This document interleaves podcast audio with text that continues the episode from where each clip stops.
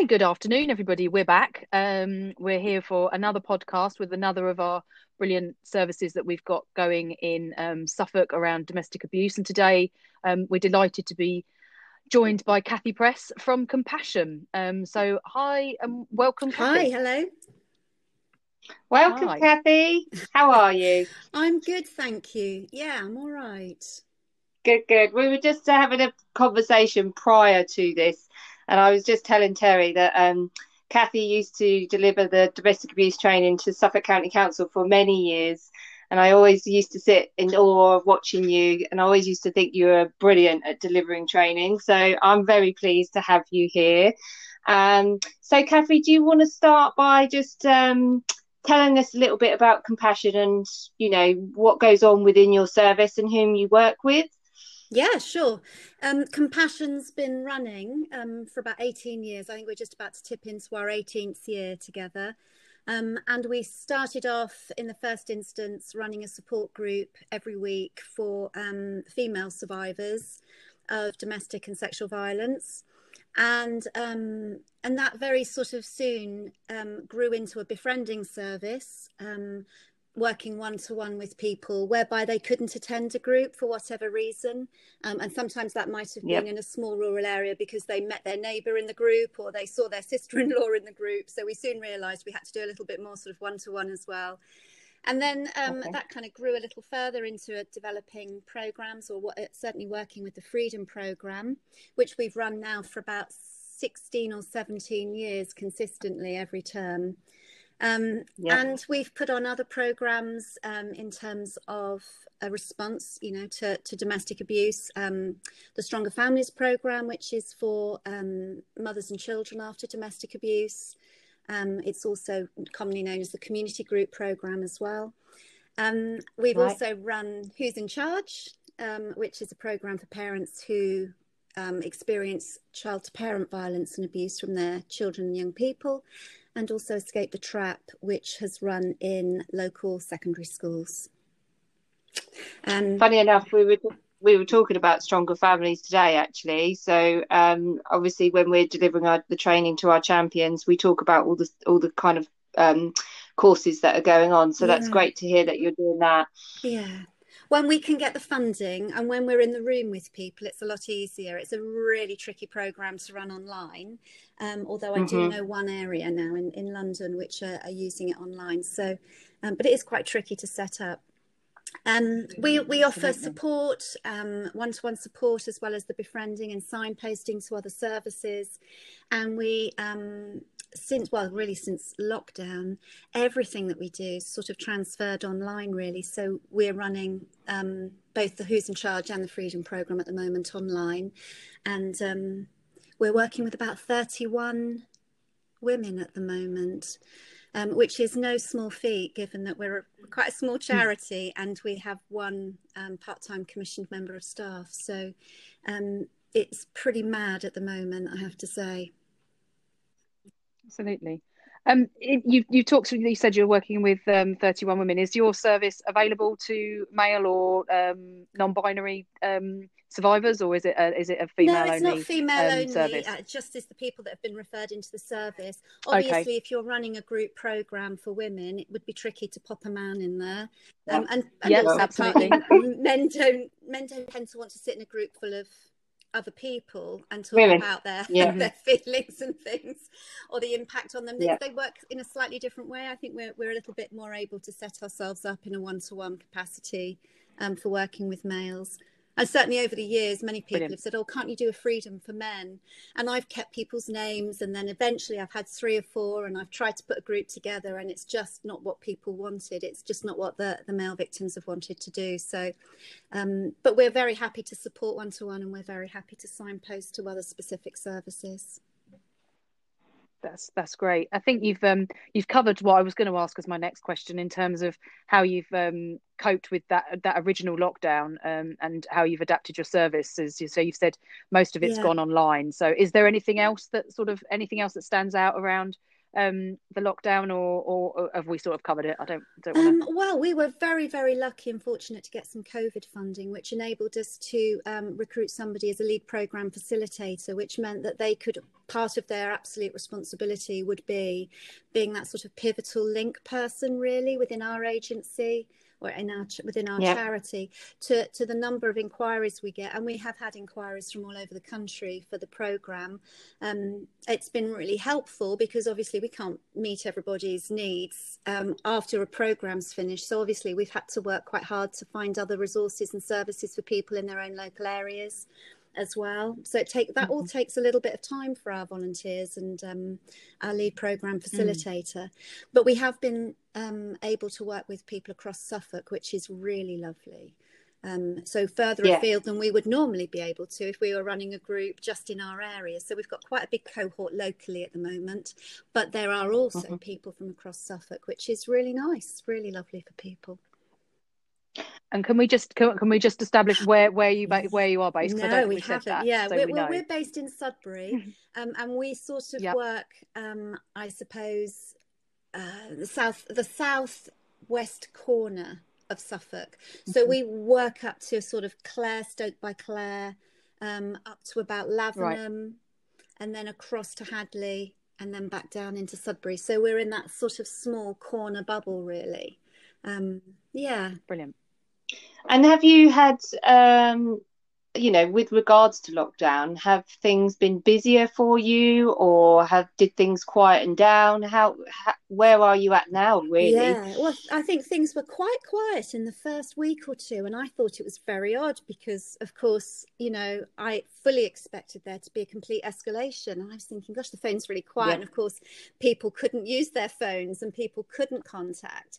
And then I was aware mm-hmm. that there are, you know, certain services where they have chat chat provision, uh, who were getting mm-hmm. lots and lots of um, contacts. So, um, so then it was it was absolutely clear then that this is this is this is the way that we need to carry on our work, is to literally make it online and accessible as far as we possibly can. And so, as soon as that was achieved, as soon as we set that up and put dates in place and advertised that, it didn't take very long for uh, referrals to come in at all. And I must get, I must get at least two or three inquiries every day for a programme or for our programme. Wow. And as I say, sometimes they're from further afield and sometimes they're they're more local. So um, it, it is proving to be um, a really popular way for people to attend programmes. And I have to say, um, since September, um, certainly in child-to-parent violence inquiries, a massive escalation in parents um, inquiring yeah. about services, desperate, stating that there's yeah. a real escalation in violence and a, a real escalation in, in the abuse they've experienced. And I think as soon as the kids went back to school, they kind of could go and ask for help from somebody, you know. So um, yeah. we were having, I think through September um, and through into October, I must have I must have been fielding off inquiries from parents all over the place, to be honest, all over the country, um, looking for, for some kind of work to do around child to parent violence. Yeah. Yeah, that's that's really interesting, and I and I was aware that there had been a there had been a um, increase, but I still think that that is probably some of the most hidden hidden abuse that goes on, and um, you know, in terms of those barriers for people Absolutely. To come forward, um, it must be must be terribly terribly yeah, difficult. Yeah. So, um, yeah, great great that there is something yeah, out there for absolutely. It.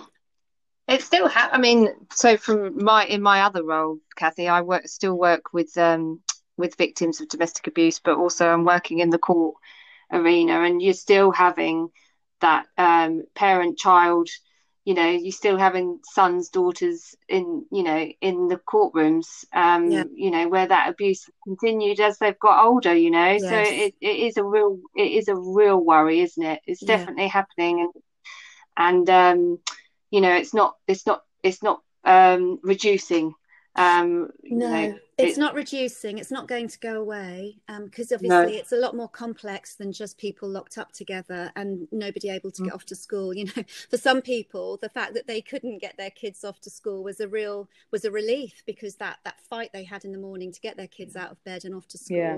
was the point of contention um, and abuse for a lot of parents. But if they don't have to get their kids off to school, then suddenly their stress levels reduced.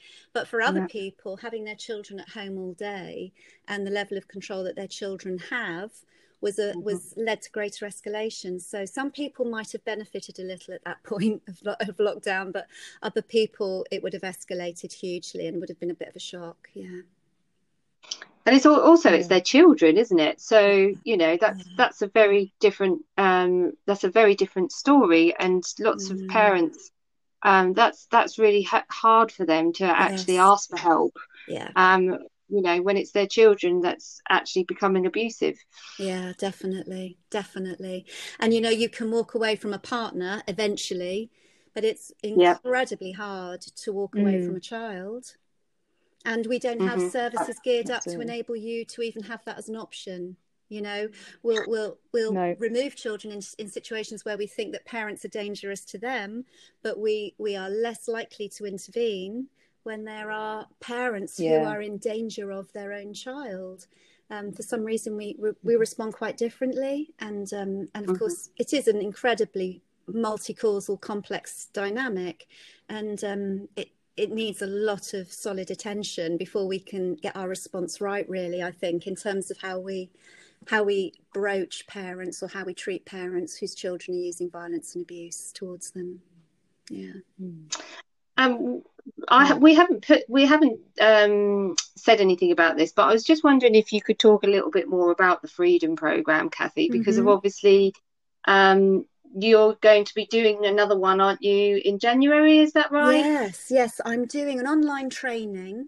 Uh, do you mean the, do you mean the training or the Freedom Programme? Yes, the yes the train. I'm just the, thinking if anybody's interested in doing, because of this will go out to our champions. Yeah. If anyone's interested in doing the training, it would be good for them to know a little bit more about what's involved um, in the in the course. Absolutely, yeah. So from the twenty-seventh to the twenty-ninth of January, I'm running an online training. Um, I'm not going to have a big training. It's going to be a small training. Um, and the the idea of it is really is that um, there are there are so many things that aren't included really in in the book when it was written. It was obviously written pre- Um, coercive control laws. It was written before we understood mm-hmm. stalking and harassment in the way that we do now, and of course we it alludes to nothing about trauma and traumatic impact and, you know, friend, fight, flight, freeze, et cetera.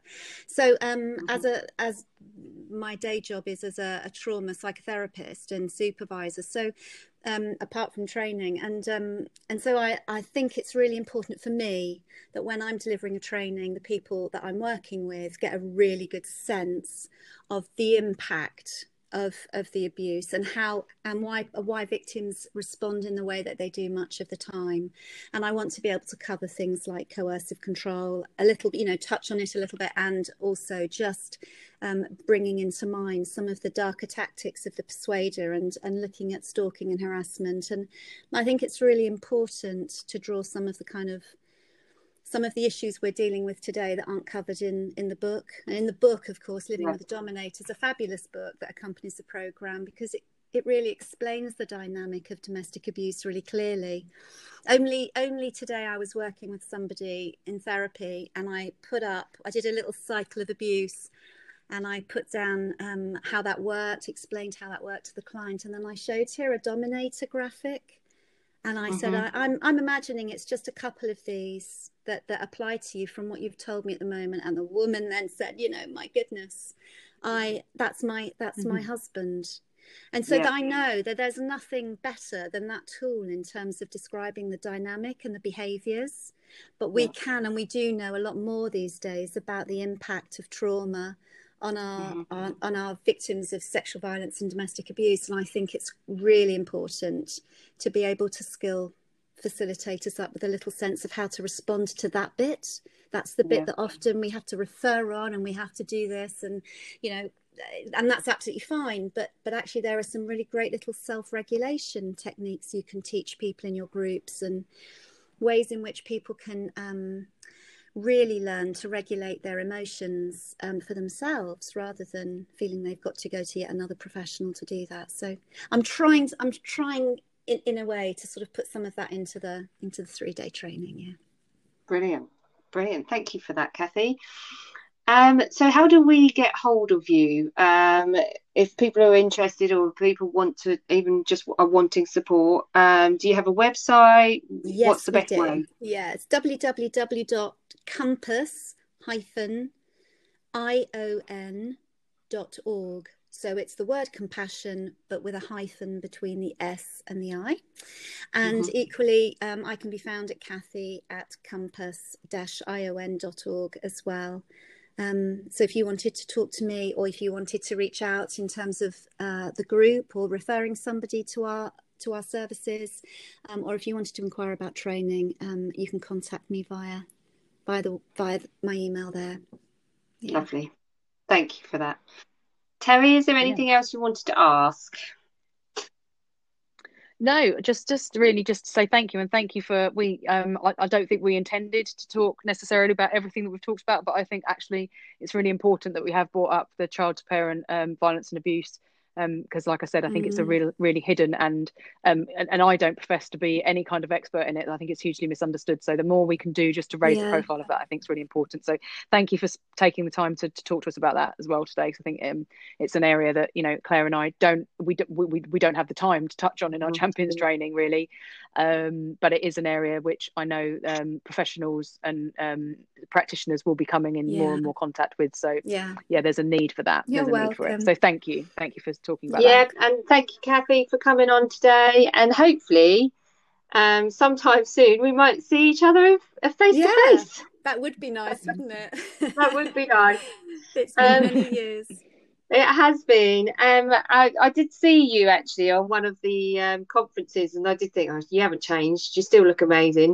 um uh, so um and hopefully what we'll What we'll be doing is um, we're going to do this on a regular basis with all the services in Suffolk, and hopefully we'll be able to keep in touch um, and, you know, see where things are for you and your service later on down the line. So um, yeah. that would be that would be really great to speak to you again. So many thanks, Cathy, for today, and we wish you all the best, and hopefully we'll see you soon. Lovely. Thank you, Terry. Thanks, Claire. Take care. Thanks, Cathy. Take care. Bye. Bye.